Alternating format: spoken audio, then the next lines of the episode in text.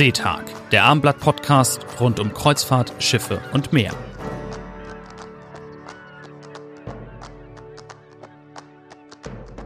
Herzlich willkommen zu Seetag, dem Podcast des Hamburger Abendblatts rund um Kreuzfahrten, Schiffe und Meer. Am Mikrofon sind Georg Jonas Schulz und Edgar Sebastian Hasse. Eigentlich will man ihre Dienste gar nicht in Anspruch nehmen, doch sie werden immer wieder gebraucht, Schiffsärzte. Gerade in Zeiten der Corona-Pandemie ist ihr Rat gefragt. Und genau darum geht es in diesem Podcast, um die Folgen der Pandemie für die globale Kreuzfahrt. Der Lübecker Chirurg und Privatdozent Dr. Christian Ottomann ist Gründer und Chef der Schiffarztbörse. Als Personalagentur vermittelt er weltweit Schiffsärzte und medizinisches Personal für den kurz- und langfristigen Einsatz an Bord. Herzlich willkommen, Herr Ottomann. Herzlichen Dank. Herr Ottomann, Sie kommen gerade selber aus dem Urlaub zurück, aber es war gar keine Kreuzfahrt, sondern was war es genau? Ja, es, war, es sind ja Hamburger Schulferien. Ich war mit meiner Tochter Amelie Skifahren. In Bayern lag kein Schnee mehr, deswegen haben wir uns entschieden, kurzfristig nach Tirol, nach Kütai zu fahren. Auch ist ja ungefähr jetzt eine Woche her da war schon die Diskussion wegen Coronavirus, der ja in Italien dort hochkochte. In dem Dorf hat man aber selbst gar nichts gemerkt. Ich habe heute gelesen, dass jetzt auch Tirol als Sperrgebiet ähm, äh, ausgewiesen ist und die Skilifte schließen. Gut, Sie sind jetzt kein Experte für Skifahren, sondern einer für die Kreuzfahrt. Die Frage, die sich jetzt jeder stellt, kann man eigentlich guten Gewissens heute noch eine Kreuzfahrt machen? Aktueller Stand. Das ist eine gute Frage, die auch, denke ich, viele Kreuzfahrtgäste umtreibt, die gebucht haben. Und da kann ich nur sagen, es muss jeder selbst entscheiden. Wir sind eine sehr individualisierte Gesellschaft. Das heißt, ich muss selbst als Mensch einschätzen, wie groß ist das Risiko. Wir sollten auf keinen Fall in Panik verfallen. Vor zwei, drei Jahren hatten wir eine große Grippewelle mit 25.000 Toten. Derzeit im heutigen Stand ist die, Tod, die Zahl der Toten durch Corona bei 3.000, also zu 25.000. Weltweit bei 3.000. 4.000. Wir sind schon über 4.000 eigentlich. Ja, aber damals gab es 25.000 Tote durch die Grippewelle in Deutschland und keiner machte irgendwelchen Aufriss oder wäre auf die Idee gekommen, keine Kreuzfahrt zu machen. Das heißt, es muss jeder selbst entscheiden, ob er das Risiko eingeht. Meine Empfehlung lautet, wenn ich älteren Lebensalter bin, über 60, 70, würde ich abraten. Und vor allem, das ist ganz wichtig, wenn ich Vorerkrankungen habe. Welche Vorerkrankungen wären das beispielsweise? Also wer ein gebrochenes Bein hat, kann natürlich. Selbstverständlich. Es sind natürlich, da der Virus ja die Lunge ähm, die Lunge betrifft, ähm, sind es natürlich die chronisch obstruktiven Lungenerkrankungen. Dann aber auch alle Krankheitsformen, die eine, die mit einer Immunsuppression einhergehen. Das ist zum Beispiel ganz wichtig der Diabetes, der sehr weit verbreitet ist aber auch Krebserkrankungen oder einfach, wenn Menschen Vorerkrankungen haben, die das Immunsystem schwächen. Haben Sie denn von den Reedereien gehört, dass es verstärkt Absagen gibt? Denn ich könnte mir vorstellen, dass das gar nicht mal so offen kommuniziert wird. Komme ich gleich noch. Ich wollte noch gern zur Immunsuppression was erzählen. Auch die Schwangerschaft stellt ja eine Form der Immunsupprimierung dar. Interessant beim Coronavirus ist aber, dass es die Blut-Plazenta-Schranke nicht, äh, so die aktuelle Studienlage nicht überschreitet.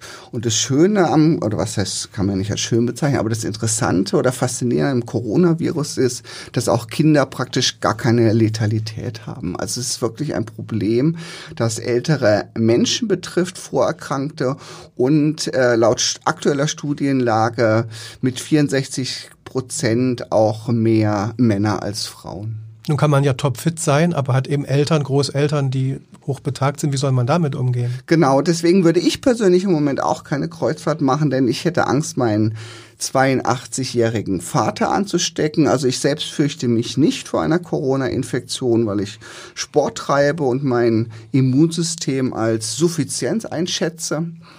Ich denke auch, es wird zu einer Durchseuchung kommen. Ja, die Zahlen vom Professor Droste sind ja auch erwarteterweise mit 60 bis 70 Prozent Durchseuchung in Deutschland angekündigt. Also wird es von uns hier auch eintreffen. Also ich schließe mich da nicht aus. Ich denke aber, ich werde einen ganz milden Verlauf haben. Vielleicht werde ich selber gar nicht merken oder auch nicht zum Arzt gehen. Ein, ein Hauptthema bei dem Virusgeschehen ist ja im Moment eine Verlangsamung von Ansteckungen, eine Verlang Verlangsamung von Verläufen. Ähm, das betrifft natürlich einmal das Land, aber genauso das Schiff selber oder Schiffe selber.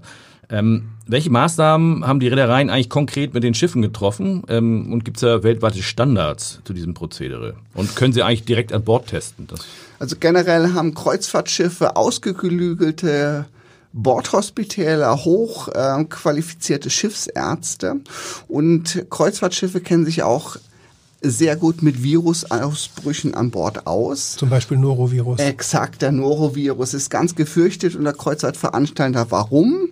Weil Kreuzfahrträder wollen Geld verdienen, Menschen oder Passagiere sollen Landausflüge machen, die sollen konsumieren, die sollen die Bezahlrestaurants nutzen.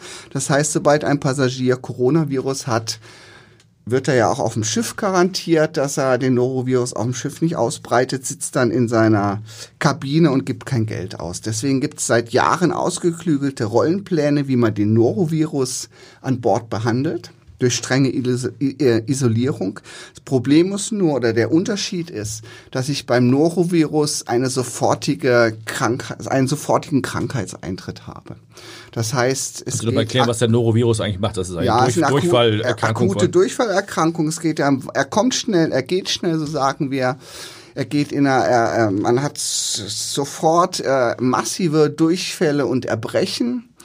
Es geht dann so über 24 Stunden mit den Anfangssymptomen, aber eigentlich ist er nach 36, 48 Stunden weg. Das Heimtückische beim Coronavirus ist, dass ich ja 14 Tage Inkubationszeit habe. Das heißt, in dieser Zeit übertrage ich oder kann ich mein Virus schon auf die anderen mitreisenden Passagiere übertragen. Jetzt könnte man natürlich hingehen und sagen, naja, ich gehe auf ein Schiff mit nur norwegischen Passagieren oder mit einer Passagier oder mit einer Zielgruppe oder deutschen Passagieren, wo die, wo das Risiko relativ gering ist, dass dort Passagiere aus Risikogebieten sind. Da darf man aber nicht vergessen, dass die Crew ja aus bis zu 60 Nationen aus so einem Schiff kommt, ständig wechselnd aus der ganzen Welt an Bord ist. Sind Sie als Schiffsarzt eigentlich auch für die Crew verantwortlich? Selbstverständlich, ja. ja. Auch, auch verstärkt, sage ich mal? Also ist das äh, möglicherweise sogar Ihr Haupteinsatz? Also nee, das kann man nicht sagen. Generell kann man sagen, ungefähr drei Prozent äh, der Schiffsbesatzung und Besatzung ist Passagiere und Crew zusammen. Ungefähr drei Prozent suchen am Tag das Bordhospital auf und die Krankheitsbilder zwischen Passagieren und Crew sind völlig unterschiedlich. Passagiere leiden meist unter Erkältungskrankheiten gerade durch diese Klimawand, äh, durch diesen äh, Klimaräume und, und wenn sie dann in die Wärme gehen, durch den Landausflüge, auch fliegen sie lange an, mhm. erkälten sich dabei. Die Crew hat eher Verletzungen durch die Küchenarbeit, kleine Verbrühungen oder auch sehr oft Rückenproblematiken, gerade das Housekeeping, weil sie ja wahnsinnig viele mhm. Betten am Tag und Zimmer aufräumen. Wenn man jetzt als Passagier an Bord eines Schiffes will, Finden da vorher Temperaturmessungen statt? Gibt es da Reedereien, die sowas schon tun? Man muss natürlich Gesundheitsbögen ausfüllen. Und eine zweite Frage, gibt es Reedereien, die auch Beatmungsgeräte an Bord haben?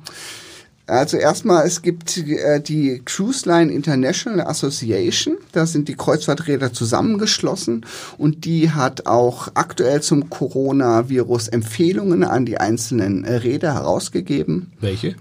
Nämlich die Temperaturmessung und äh, das Ausfüllen eines Fragebogens.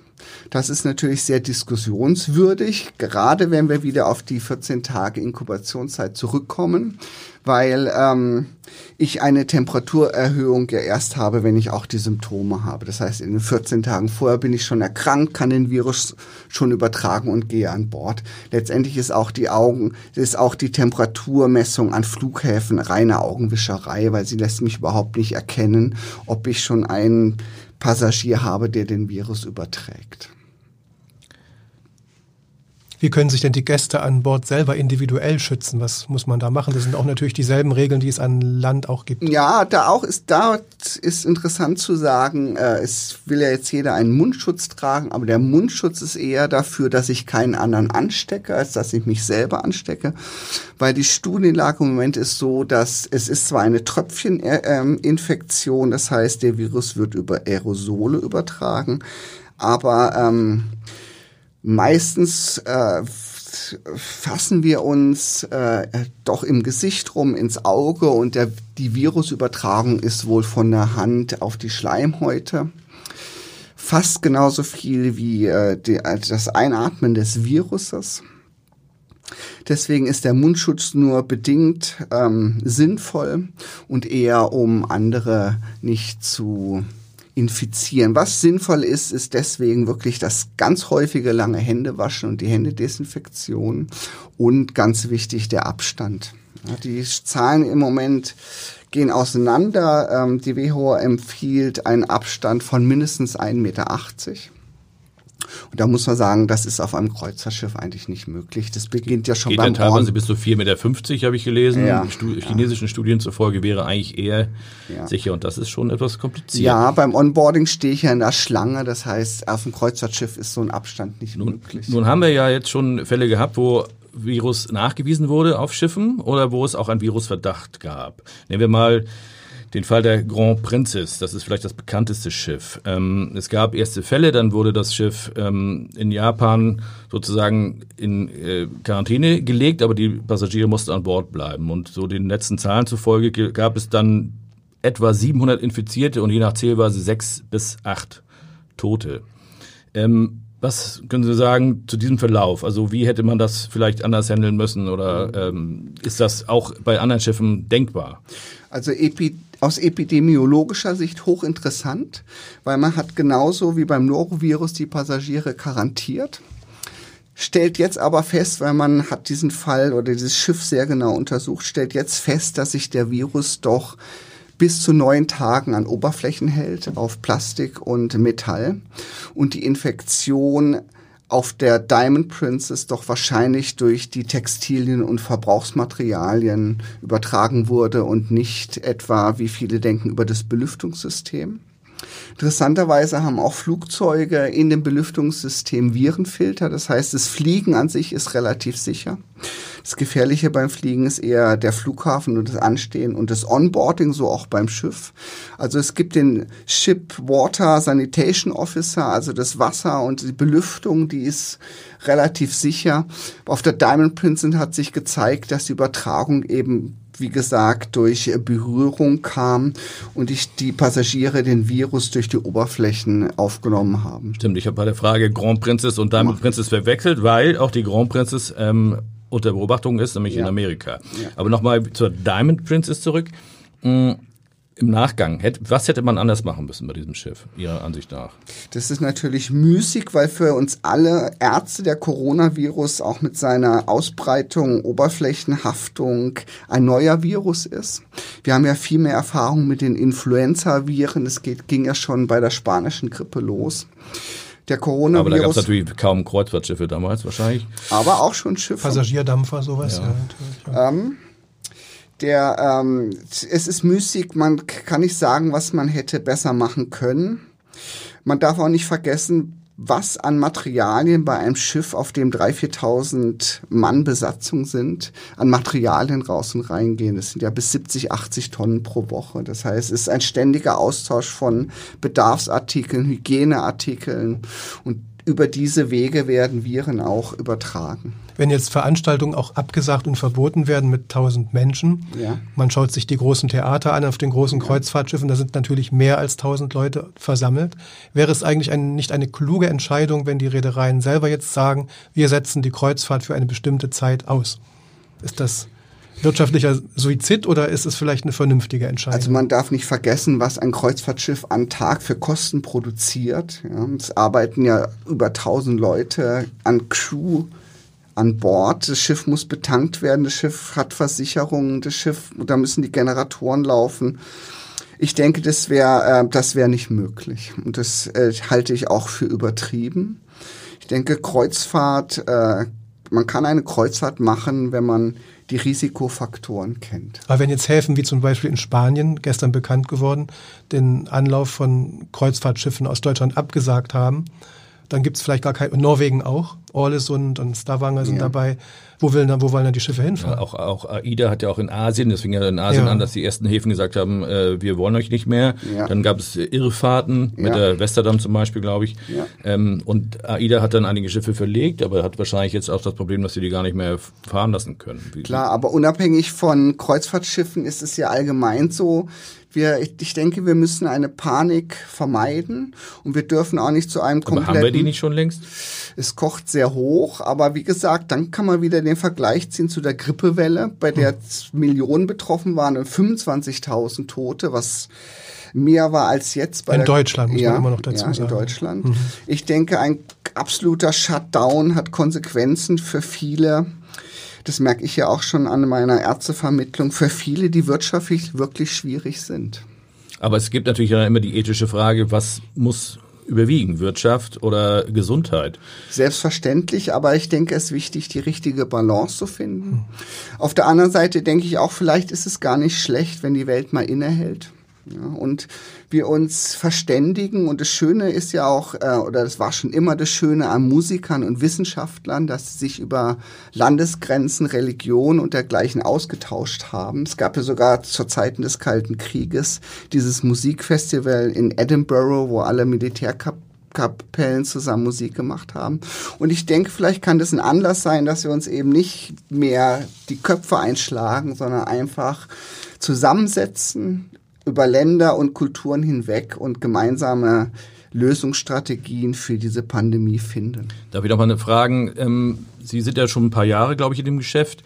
Ähm, die Themen SARS und MERS, das sind ja auch Coronaviren gewesen mit ja. einer relativ hohen Sterblichkeitsrate, aber eben nicht, nicht mit einer so großen Verbreitung in der Welt. Ja. Ähm, welche Folgen hatten diese Virus äh, Auftritte, sage ich mal, für, für Kreuzfahrten? Haben Sie da äh, Erfahrungen sammeln können? Ja, also generell, wenn man die, ich muss sagen, ich bin kein Epidemiologe, aber ähm, wenn man die Pandemien so historisch betrachtet, es fing ja an mit der Schweinegrippe, äh, es fing ja, Verzeihung, es fing ja an mit der äh, spanischen Grippe, die ja wirklich, meine ich, bis zu 50 Millionen, die Studienlage geht's, oder die Schätzungen der Historiker geht so zwischen 25 bis 50 Millionen Tote aus. Es war die ursprüngliche oder die erste beschriebene Pandemie. Dann hatten wir Influenza-Pandemien in den 50er Jahren und dann, wie gesagt, SARS, MERS. Auch Hongkong-Grippe, glaube ich, in den 60ern ja. gab es noch. Und wir hatten noch die Schweinegrippe und die Vogelgrippe. MERS, äh, der Name kommt ja von Middle East, MERS, Middle East Respiratory Syndrome, war hochpathogen, hielt, ging in, äh, in, im Nahen Osten aus konnte aber eingedämmt werden. Ähm, SARS war auch einer, war eigentlich der Coronavirus 1 und konnte dann aber ähm, äh, konnte dann ähm, durch Maß, durch entsprechende Maßnahmen ja. doch. Aber war ja letztendlich auch zumindest lokal oder regional in Asien ein sehr großer Einschnitt auch wirtschaftlich und hat auch zu sehr großen Einschränkungen geführt. Also ich kann mich erinnern, glaube ich, dass auch die Tourismusindustrie extrem gelitten hat, zu der ja auch die Kreuzfahrtindustrie gehört. Ähm, ich weiß aber nicht mehr genau, ob äh, Schiffe dann auch wirklich äh, leer blieben. Also das ähm, können Sie sich daran erinnern? Nee, nicht, nicht dass ich wüsste. Nein. Und bei Grippewellen ist es aber anders, da interessiert das sozusagen an Bord nicht. Was ich dazu äh, sagen kann und äh, möchte, ist, ähm, wir haben ja zu Zeiten des SARS äh, den Kreuzfahrtmarkt in Asien noch nicht so verbreitet gehabt. Kreuzfahrtmarkt kommt ja eigentlich aus Amerika, ja, und oder Amerikaner und Deutsche sind die ähm, Nationen, die am Kreuzfahren, äh, Kreuzfahrtaffinsten sind. Und der Kreuzfahrtmarkt in Asien beginnt oder äh, begann erst vor zwei, drei Jahren richtig zu expandieren. Das, daher denke ich, dass wir bei dem SARS 1 bei der SARS-1 ähm, Epidemie noch nicht äh, die Problematik der Kreuzfahrtschiffe in Asien hatten. Wie war das mit der Schweinegrippe 2008, 2009 bis 2010 und dann der amerikanische Markt eigentlich? Das kam ja immer über Mexiko und, und USA. War ja teilweise von der Sterblichkeit vergleichbar sogar, glaube ich, ne? am Anfang jedenfalls. Ja, führte aber dann doch nicht zu der Pandemie, wie wir sie jetzt haben. Weil es irgendwann einen Impfstoff auch gab, ja. den nachher die Leute teilweise gar nicht mehr abgerufen haben. Ja. Glauben Sie, glauben Sie denn, dass ein Impfstoff sofort dazu führen würde, dass diese ganze Panik ähm, abbricht, wenn wir einen haben? Also wir wissen, dass die Impfstoffentwicklung mindestens ein, eher anderthalb bis zwei Jahre dauert. Das heißt, das Thema ähm, Coronavirus wird uns noch eine Weile beschäftigen. Die Impfstoffentwicklung läuft auf Hochtouren. Und ich denke, sobald der Impfstoff da ist, ähm, wird die Panik abebben. Aber es ist dann auch nur noch Frage der Logistik, dann äh, der Produktion und des Transportes zum Patienten. Das, was uns alle so Angst machen lässt bei Corona, ist ja der exponentielle ähm, Zuwachs. Ja, das heißt, ungefähr einmal pro Woche verdoppeln sich die Zahlen. wenn wir das hochrechnen, haben wir Ende Mai eine Million Infizierte in Deutschland. Und dann kommen wir an die Kapazitätsgrenzen, mhm. was die Beatmungsgeräte das war noch das Stichwort. Ich hatte vorhin auch gefragt, ja. ob es Reedereien gibt, die auch Beatmungsgeräte an Bord vorhalten. Ist das der Fall? Selbstverständlich. Also ein Bordhospital ist besser ausgestattet als manches Krankenhaus in einem Schwellen- oder Entwicklungsland. Das möchte sein, die Gäste bezahlen ja auch dafür, jedenfalls die deutschen Gäste für ihre Ja, Kreuze. aber äh, eigentlich jedes Kreuzfahrtschiff hat wirklich hoch ausgestattete Bordhospitäler. Man kann es mit einer Intensivstation vergleichen. Man kann natürlich, natürlich. Aber wie viele Plätze eigentlich? Also wenn man jetzt sagt, also wie viele Intensivbetten wären es denn eigentlich? Also ich denke, die kann man auf dem Kreuzfahrtschiff bis auf, wenn man die ICU, die Intermediate Care Betten noch dazu rechnet, naja, ist, ist, ist, ist die Zahl schon begrenzt. Ich denke mal, auf dem Kreuzfahrtschiff kann man maximal fünf Intensivbetten dann, einrichten. Und es ist aber weniger die Anzahl der Intensivbetten, sondern der Beatmungsplätze. Und da ist auf einem Kreuzfahrtschiff, die ist auf einem Kreuzfahrtschiff nicht mehr, nicht größer als drei. Und da muss man ja sagen, wir haben ja nicht diesen landbasierten Sauerstoff- und Gasanschluss, ja, sondern wir haben auf dem Kreuzfahrtschiff das Flaschensystem und das ist natürlich limitiert. Jetzt ist es ja so, wenn jemand wirklich schwer erkrankt, dann bleibt er in der Regel ja nicht an Bord, sondern wird dann in ein Krankenhaus an Land gebracht. Dann hängt es ein bisschen davon ab, in welche Region Sie mit dem Schiff gerade unterwegs sind. Welche Regionen, sage ich mal, sind dann in schweren Fällen eher noch ich will nicht sagen unproblematisch, aber zumindest bewährt äh, vom Gesundheitssystem und in welchen Gegenden, sage ich mal, sollte man lieber gar nicht unterwegs sein, wenn man daran denkt, vielleicht an Land ins Krankenhaus zu müssen? Das, ich denke, das ist eine Frage, die ist unabhängig des Coronaviruses, wenn ich eine Kreuzfahrt mache. Die ähm, das Risiko, auf einem Kreuzfahrtschiff zu erkranken oder zu verunfallen, besteht ja immer. Das heißt, ähm, und gerade auch Ärzte, die sich viel mit Repatriierung beschäftigen, also mit der Zurückbringung von Patienten aus dem Ausland. Wir haben da praktisch so ein schwarzes Band auf der Welt. Das heißt, nördlich der Sahara ist die medizinische Versorgung adäquat. Je nördlich ich komme, umso besser. Mit dem natürlich Maximum in Deutschland, Schweiz, skandinavischen Ländern, USA. Aber auch Japan, auch hier Südkorea. Interessanterweise ist Südkorea nach der Studienlage derzeit am besten auf die Coronavirus-Pandemie vorbereitet. Und dann beginnt es wieder unterhalb Nigeria dann auch wieder besser zu werden. Wir haben eine ausgezeichnete Gesundheitsversorgung in Südafrika und Australien. Nur dieses Band auf äh, Sahara ähm, Ebene, da ist es schon schlecht und unabhängig des Coronaviruses. Was dann eben auch bedeutet, wenn man das mal um den Globus zieht, weil in der Sahara sind ja selten Kreuzfahrtschiffe unterwegs, heißt das aber im Prinzip auch im Tropengürtel. Das würde auch bedeuten, so, welche Länder nehmen wir da? Brasilien? Brasilien hat äh, für die Oberschicht auch ausgezeichnete Gesundheitssysteme. Schlechter sieht es, denke ich, aus in Venezuela und Ländern wie ähm, ähm, mal, Papua-Neuguinea wäre wahrscheinlich auch nicht so. Ja. Ist jetzt nichts, wo der Massenmarkt unterwegs ist, aber naja, natürlich auch. Natürlich die südpolaren Regionen, wo also praktisch auch gar keine Krankenhäuser vorrätig ja. sind, Antarktis, aber Da muss man dann sicherlich vielleicht mit den Forschungsstationen da kooperieren. Ja, da muss man unterscheiden. Man muss unterscheiden zwischen Kreuzfahrt und Expeditionskreuzfahrt. Expeditionskreuzfahrt. Und das Interessante ist, dass die Kreuzfahrtschiffe ja in 95 Prozent in Landnähe operieren, weil ein großer wirtschaftlicher Faktor bei dem Kreuzfahrtmarkt sind die Landausflüge. Das also ist es bei den klassischen Kreuzfahrten ja auch so, dass die in der Regel sieben oder 14 Tage fahren und die Ex Expeditionsschiffe fahren ja meistens länger. Das kann man ja auch schon mal drei Wochen an Bord sein. Edgar, du warst Richtung Antarktis ja schon unterwegs. Wie lange wart ihr da sozusagen 23 fern Tage. der Heimat? 23 Tage. Und wäre in diesen 23 Tagen ernsthaft was passiert? Wie ist ja auch. Ist auch mhm. sogar passiert, ja. Was ist passiert? Es war eine Verletzung, die so schlimm war, dass der betreffende Mensch, will jetzt nichts weiter dazu ja, sagen, ja. Äh, ausgeflogen wurde über die Falkland Islands. Wow. Aber auch mit der Begründung, dass das Hospital mhm. sozusagen nicht keimfrei ist. Ja, ja. interessant. Nochmal die Frage zu zum Schiffsarzt als solchem. Ähm, das sind ja Menschen, die jetzt nicht äh, 365 Tage im Jahr auf See sind, sondern ähm, eine Ausbildung genossen, genossen haben, um auch ein, äh, ich will nicht sagen ein Landarzt zu sein, aber ein Krankenhausarzt.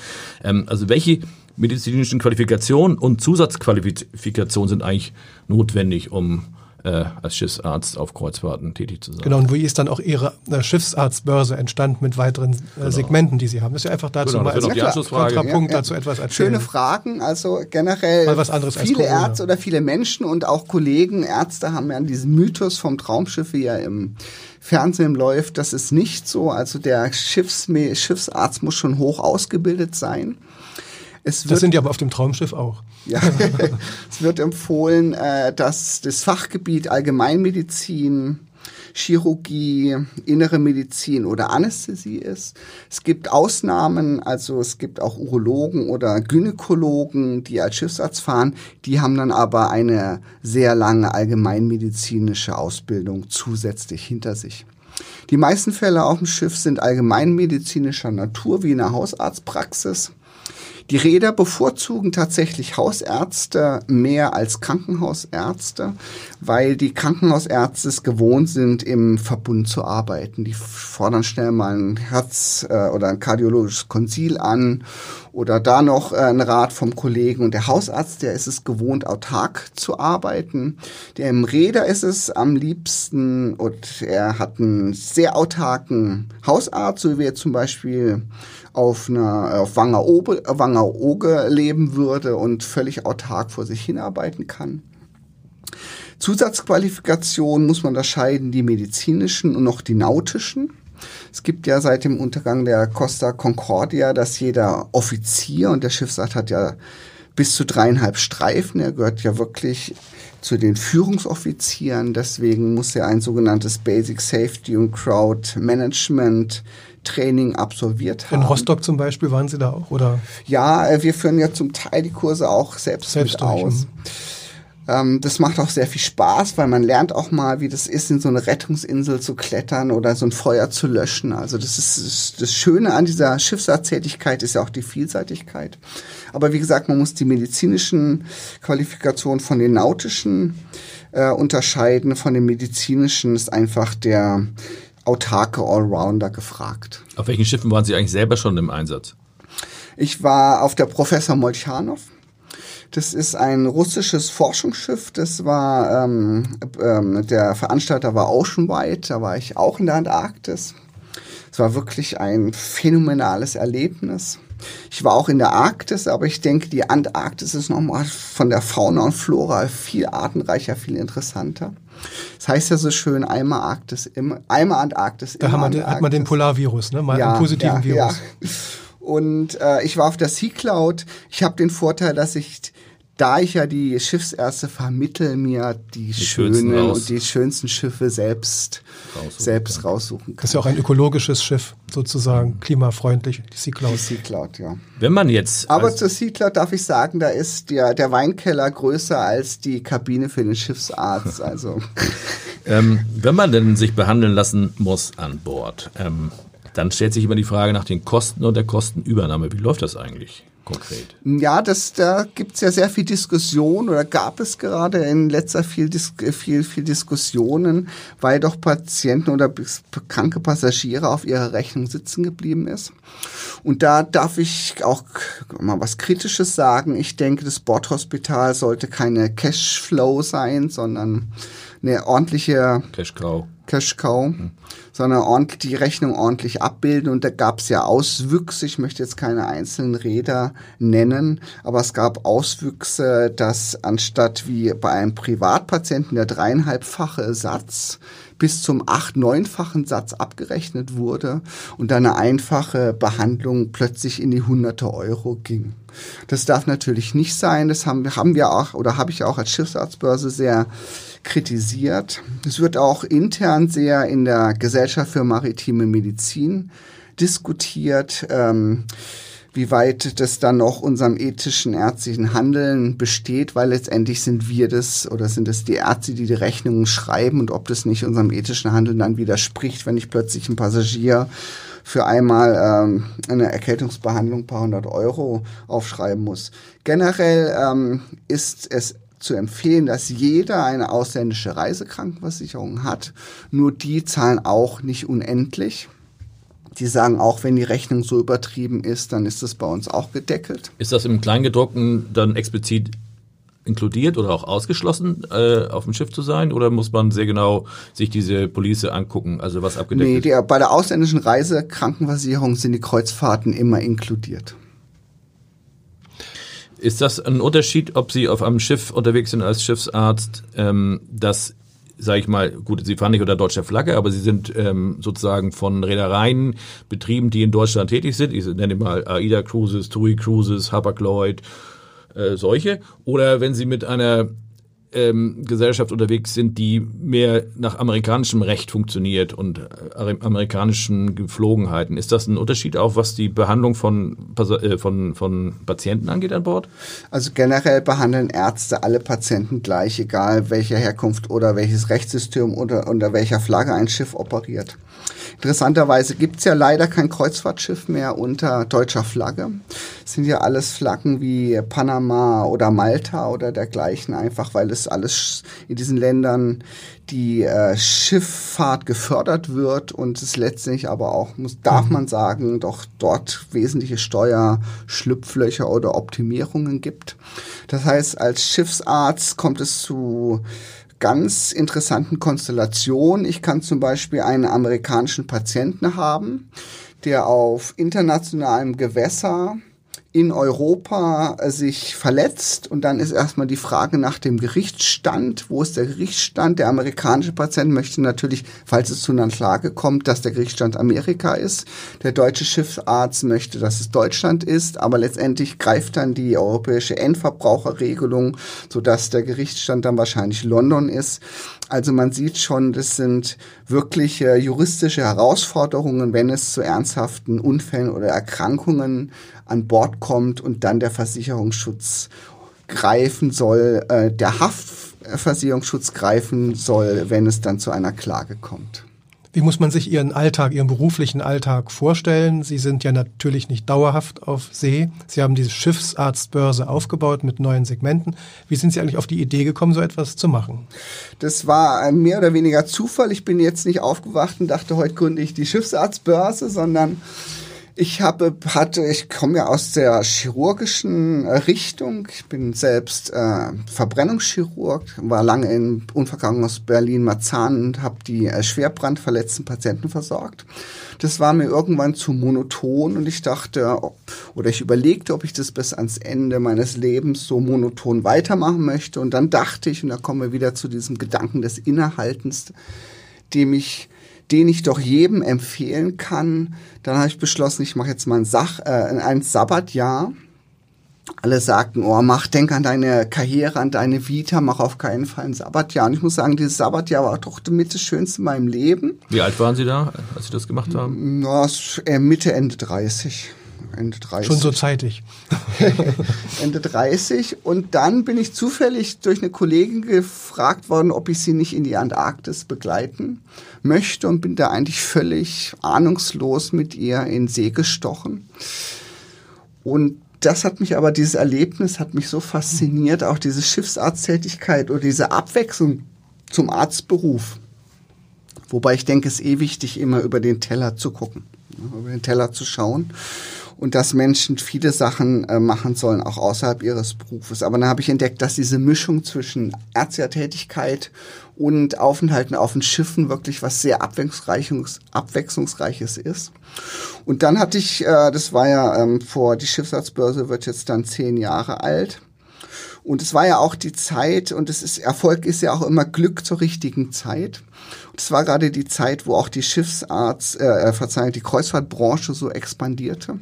Ich wollte dann erst eine kleine Online-Plattform ähm, mir programmieren lassen, wo sich Ärzte gegenseitig die Schiffsarzttätigkeiten äh, kommunizieren können und habe dann aber gemerkt, dass ein Bedarf da ist, auch für die Kreuzfahrtbranche, dass die immer mehr Ärzte werden braucht und habe dann im ja, so peu à peu die Schiffsarztbörse aufgebaut. Äh, ähm, ich kann mich noch erinnern, ich hatte ja eine hundertprozentige Chirurgenstelle. Dann äh, fing die Schiffsarztbörse an zu laufen, dann bin ich zu meinem Chef und habe gesagt, na, ich würde gerne auf 75 Prozent reduzieren. Und meinte, ja, selbst, alles gut, selbstverständlich. Dann lief die noch besser und dann habe ich auf 50 Prozent reduziert. Und irgendwann bin ich zu ihm habe gesagt, ich würde gern 25 Prozent, hat er gemeint, nee, also 25 Prozent oder gar nicht. Und dann war ich war das so ein Anlass, den Sprung in die, äh, in die Selbstständigkeit ähm, zu machen und dann mich nur noch um die Schiffsarztbörse oder nur noch die Schiffsarztbörse zu betreiben. Aber dann sind Sie ja sozusagen jetzt auch ökonomisch betroffen, falls der Tourismus, falls die Kreuzfahrt jetzt eine absolute Vollbremsung hinlegen sollte in den nächsten Monaten. Also in der Form, dass tatsächlich Schiffe an die Kette gelegt ja, werden. Also ich habe im Moment überhaupt keine Vermittlungstätigkeiten mehr. Wir bilden ja selbst auch Schiffsärzte aus. Das heißt, wir also Sie haben keine Vermittlungstätigkeit, weil die Nachfrage nicht mehr genau, ist. Genau, genau. Im Moment ist äh, ähm, äh, eine völlige Krise in der Kreuzfahrtbranche. Das, dazu kommt, dass wir ja ähm, selbst Schiffsärzte ausbilden. Wir äh, geben einmal im Jahr den ähm, Kompaktkurs Maritime Medizin, wo wir die Schiffsärzte gezielt auf ihre Tätigkeit an Bord vorbereiten. Und auch da haben wir jetzt sehr viele Stornierungen. Sie sind ein, quasi ein, ein Indikator, vielleicht sogar ein Frühindikator. Wann fing das quasi an oder wann haben Sie das erste Mal gemerkt, ah, die Branche, die zuckt und bremst? Also ist ja. das schon vor zwei, zwei Monaten passiert? Oder na, das na, das ist eher kurzfristiger. Bei der Diamond Princess dachte man noch, das sei so ein asiatisches Problem und es bleibt im asiatischen Raum. Da hatten wir die Koningsdam, glaube ich, hieß sie, das holländische Schiff. Und diese, diese, mir ist erst dieser ganze, ganze Ausmaß ist mir erst, muss ich sagen, seit ja, zwei, drei Wochen hm. bewusst. Haben Sie denn eine Prognose für sich selber auch äh, gemacht, wie das weitergehen kann in den nächsten Wochen, Monaten, auch mit der ganzen Branche, die ja, sag ich mal, ich habe den Aktienkurs von Royal Caribbean gesehen gestern, der ist innerhalb von einem Monat von über 100 auf um die 30 abgesackt in Dollar. Das sind über 70 Prozent äh, runter. Das sind ja äh, dramatische Auswüchse. Also kann das die ganze Branche so überhaupt überstehen? Und zwar nicht nur, ich meine jetzt nicht nur die Betreiber der Schiffe, sondern auch alle, die dranhängen, zum Beispiel auch, auch Unternehmen wie Sie. Also man muss ja sagen, viele Schiffe, die Räder besitzen die Schiffe nicht, sondern chartern sie ja. Ich weiß nicht, wie äh, da die Charterverträge oder Charterkosten ähm, eingehalten werden oder bezahlt werden sollen, wenn die Schiffe leer sind. Auf der anderen Seite muss man sagen, dass äh, der Kreuzfahrtmarkt, der wird ja letztendlich durch zwei große Big Player aufgeteilt. Und die haben jahrelang wirklich ein Traumrenditen gehabt. Ja. Also ich weiß nicht, was sie für Rücklagen haben. Und da denke ich, darf man aber auch mal kritisch äußern, dass diese wahnsinnigen Renditen auch ein bisschen auf ähm, der Ausbeutung der Crew mit aufbaut. Was viele nicht wissen, wir machen ja die als Passagier eine Kreuzfahrt, sehen nur die schönen Seiten, stehen an der Reling, machen Urlaub, haben unser Drink, aber wir vergessen immer, wie hart die Crew arbeitet. Es gibt praktisch keinerlei Arbeitsschutz auf See für die Crew, weil sich alles im internationalen Gewässer abspielt. Die Crew ist zum Teil über Monate an Bord. Neun ohne, Monate zum Teil. Zum Teil mhm. ohne einen einzigen Tag frei. Es gibt keinen Sonntag oder es gibt keinen Feiertag auf mhm. See. Das heißt, die, der Crew, die Crewmember arbeiten zum Teil monatelang ohne einen einzigen Tag Pause. Und ich finde, das müssen wir auch Schiffsärzte, müssen wir auch kommunizieren dürfen. Und ich denke, auch da sind Umbrüche notwendig, dass auch Crewmember human und gerecht behandelt werden. Und ich denke, jeder von uns bereit, ist bereit, äh, 20 oder 50 Euro für eine, Crew, für eine Kreuzfahrt mehr zu bezahlen, um dann auch fair äh, zu erwarten, dass die Crew fair behandelt wird. Und deswegen dieses ganze, äh, diese ganze Gewinnmaximierung immer mehr, mehr, mehr und diese, ich glaube, 8,3 Milliarden äh, ähm, Umsatz und ich weiß nicht wie viel Millionen Rendite, die ähm, die Big Player hatten, vielleicht führt auch diese Krise zu einem Umdenken. Aber es sind ja beides amerikanische Konzerne, die haben es mit dem Umdenken ja nicht ganz so, ja. wir wissen, sondern immer größer soll es werden. Also die Schiffe werden auch immer größer. Ja. Ist das auch für einen Schiffsarzt ein Problem, dass wir teilweise schwimmende Kleinstädte da haben? Oder ist das im Prinzip skalierbar? da müssen vielleicht mehr Schiffsärzte an Ja, das kommen, ist ne? auch so. Also mhm. ähm, wir haben ja die, es wird ja erwartet, dass irgendwann das erste Kreuzfahrtschiff die 10.000 Mann Besatzung bricht. Wir sind jetzt, glaube ich, bei 8.000. Und äh, das, das größte Kreuzfahrtschiff im Moment ist, glaube ich, die, wie heißt sie, Quantum of the Sea. Und das ist ja ganz verrückt. Es wird ja ein Krisenkreuzfahrtschiff nach dem anderen gebaut und das Neueste ist dann immer ein Meter länger, damit wir sagen können, wir haben jetzt wieder das Größte. Ähm, selbstverständlich, das ist, ist skalierbar. Die Zahl der Ärzte wächst dann entsprechend der Anzahl der Besatzung. Aber es ist eben auch skalierbar, was die Verbreitung von Krankheiten im Zweifelsfalle in einem geschlossenen Raum angeht. Das bedeutet natürlich auch, wenn Sie 8000 Menschen auf einem Schiff haben und Sie haben ein Virusproblem, ja. das sich relativ schnell verbreitet, haben sie relativ schnell auch 8000 Infizierte und eine gewisse Prozentzahl an Toten. Selbstverständlich, ja. Wollen wir doch vielleicht positiv nochmal denken. Also die Hoffnung ruht natürlich auf einem Impfstoff, der, wie Sie sagen, anderthalb, zwei Jahre verfügbar sein könnte. Wird es ihn überhaupt geben? Fragezeichen rein medizinisch, forschungsmäßig. Und die zweite Frage, das Therapeutikum.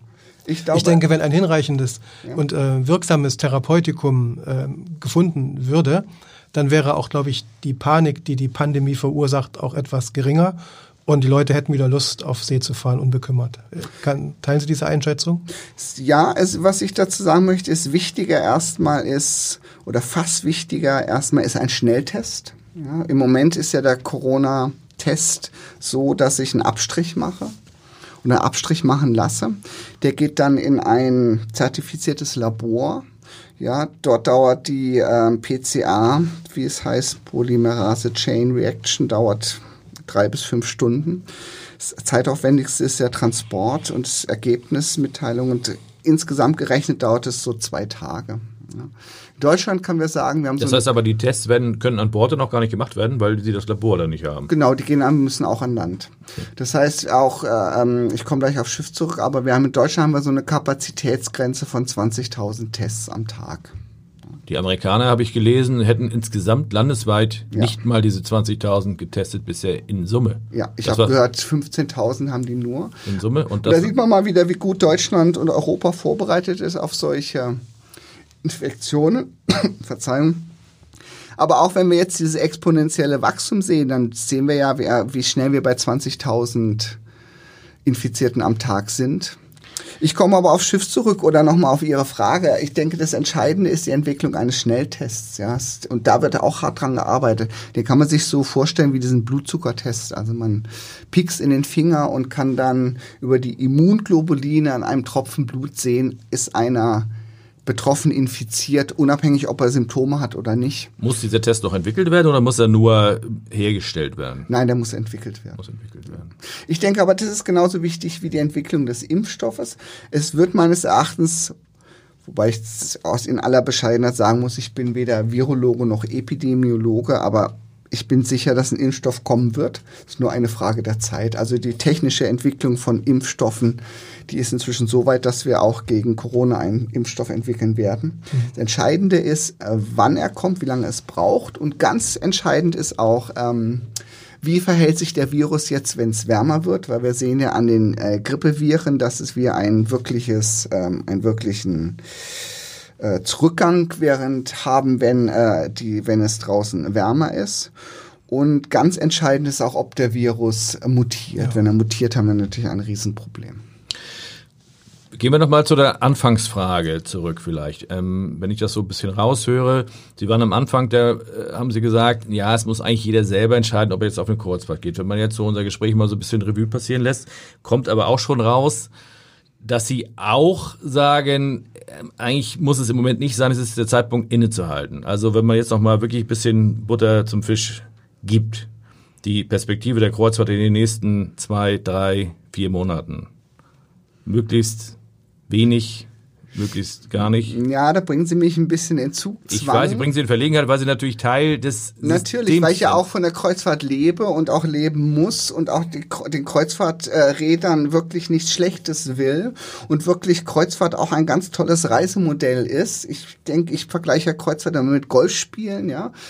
Man muss es erlebt haben. Beim Golf, Golfspiel ist ja auch das Klischee, es sei langweilig und spießig und für ältere Männer, was es gar nicht ist, weil man wirklich abschalten kann und äh, zu sich selbst kommt und keinen Partner braucht und im Grün ist und nach 18 Loch auch wirklich erschöpft ist. Genauso ist es mit der Kreuzfahrt, die hat, ist ja auch zum Teil noch klischisiert oder klischiert.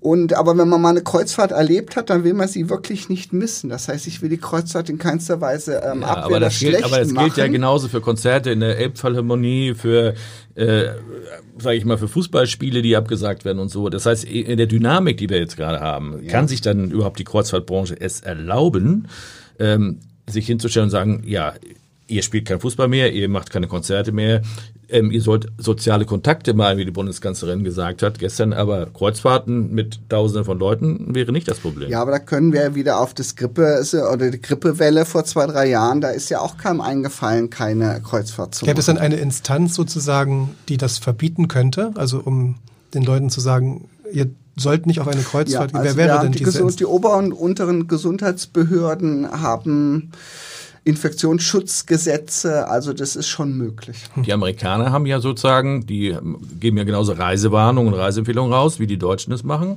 Und die Amerikaner haben ja schon gesagt, Kreuzfahrten, lass das mal sein. Die Deutschen haben es bisher nicht gesagt, glaube ich. Wobei wir da zwischen, ähm, natürlich zwischen Empfehlungen und Verboten äh, unterscheiden müssen. Ich merke, Sie wollen mich so, Sie wollen mich so ein bisschen festnageln. Die Ja, Frage, ja- die man sich doch immer stellt, oder die Frage, die ich mir stellen sollte, würde ich persönlich jetzt eine Kreuzfahrt machen? Und da würde ich sagen, ja. Wobei ich aber als, ob meines Berufs als Chirurgs wahrscheinlich eh ein bisschen risikofreudiger bin als die Mhm. Allgemeinbevölkerung, weil ich weiß, wie endlich das Leben ist. Ja gut, ich meine, ich würde wahrscheinlich mich auch nicht freiwillig in eine äh, Infektionsabteilung eines Krankenhauses begeben oder sowas oder in eine Notaufnahme, also als, als Arzt, weil ich es nicht muss. Gut, aber es kommt jetzt ja auch keiner auf die Idee, jetzt äh, nicht mit dem Zug zu fahren. Und mit dem Zug kann ich mich genauso anstecken wie auf einer Kreuzfahrt. Aber Sie fahren ja nicht 14 Tage mit dem Zug. Punkt für Sie. Also Wir müssen das offen lassen. Wir wissen nicht, wie es weitergeht, aber wir können das Prinzip Hoffnung ja äh, zumindest walten lassen. Also ich sag die mal so, Prinzip Hoffnung, aber die Sorge, das muss man vielleicht auch mal ganz klar sagen, auch da. Und bevor wir das jetzt noch beenden, eine Frage äh, habe ich noch dazu. Ähm, das Thema Kosten, also oder ich sag mal Reiserücktritt, viele, die jetzt gebucht haben, sch- scheuen sich natürlich auch irgendeine Reise nicht anzutreten, also auf Schiffen oder auch auf, äh, auf dem Landweg, auch deswegen, weil sie Angst haben, nachher auf drei, vier, 5.000 Euro Stornokosten sitzen zu bleiben. Aber gibt es da irgend, irgendein ein Instrument, das auch einen medizinischen Aspekt hat? Also wenn jetzt eine Reederei sagt, wir haben Quarantäne-Sorgen oder wir haben überhaupt Sorgen, Ich glaube, beim Versicherungsschutz ist sehr wichtig, ob es eine Empfehlung oder ein Verbot ist. Was man aber sagen muss, ist, dass die Kreuzfahrträder im Moment wirklich hochkulant sind und äh, für Passagiere, die Reisen, Kreuzfahrten stornieren äh, möchten, äh, die Kreuzfahrten verschieben lassen. Prinzip Hoffnung noch einmal. Sie haben das schöne Wort vom Innehalten gebraucht. Wie könnte man diese Zeit des Innehaltens nutzen? Also auch überhaupt in dieser Zeit mal vielleicht eine Entschleunigung Ja. äh, zu wagen im Leben. Und die zweite Frage, wenn diese Krise dann abgeebbt ist, wie wird es dann weitergehen? Gibt es da vielleicht einen neuen Boom, einen neuen Run auf Kreuzfahrten und auf die Schiffsarztbörse? Schöne Frage. Ich denke, wir haben das ja an dem Untergang der Costa, ich sage immer Cordalis, aber ja, ist ja Costa Der ist auch Concordia. untergegangen, ja. ähm, gesehen. Und nochmal zu der Costa. Schade. Ich finde schade, dass sie die gehoben haben, weil ich finde, es wäre ein tolles Tauchriff gewesen. Ich finde schade, dass sie sie nicht weiter abgesenkt haben. Wobei man sagen muss, es wäre ja ein Seegrab gewesen, das man nicht betauchen darf. Unabhängig davon hat man dort ja auch befürchtet, dass es einen Knick gibt in der Kreuzfahrt, in den Kreuzfahrtbuchungen. Das gab es gar nicht. Wobei das wahrscheinlich daran liegt, dass äh, der Fehler des Kapitäns zu auffällig war. Ich denke, es wird jetzt, äh, äh um auf Ihre Frage zurückkommen, zu einer, zum Abflauen der Kreuzfahrten kommen, aber die Kreuzfahrtbranche danach umso stärker wieder aus der Krise hervorgehen. Weil sie auch jetzt nämlich tatsächlich nicht mehr so im Fokus steht, ja. weil alles Panik ist und alles Katastrophe. Ja, und weil Kreuzfahrt einfach so ein beliebtes Reisemodell ist, was die nächsten Jahre expandieren wird. Wir haben jetzt Länder wie China und Indien, die die Kreuzfahrten entdecken. Also man glaubt gar nicht, was für Zahlen da auf uns zukommen werden. Ich glaube, das Mittelmeer wird noch viel äh, voller mit Kreuzfahrtschiffen übersät werden und die Hafen und ähm, Ankerplätze werden irgendwann versteigert. Wir sehen dieses Phänomen ja schon an Santorini, jetzt unabhängig von den Kreuzfahrtschiffen, wie dort sich die Menschenmassen stapeln. Also es ist eine ganz eine hochinteressante Branche, eine ganz dynamische Branche und ich denke, die Kreuzfahrtbranche wird jetzt einen Knick haben durch den Coronavirus aber danach gestärkt hervorgehen und dieses Modell der Kreuzfahrt wird äh, nicht äh, dauerfristig oder langfristig leiden. Also die ganz cleveren, die buchen sich jetzt für 2021 oder 2022, wenn das schon möglich ist, ihre Reise in der Hoffnung, dass die Corona-Problematik dann hinter uns liegt. Ich würde sagen, das war ein interessantes Gespräch. Wir bedanken uns bei unserem Gast und sagen Ahoi und auf Wiedersehen. Ahoi und vielen Dank von meiner Seite.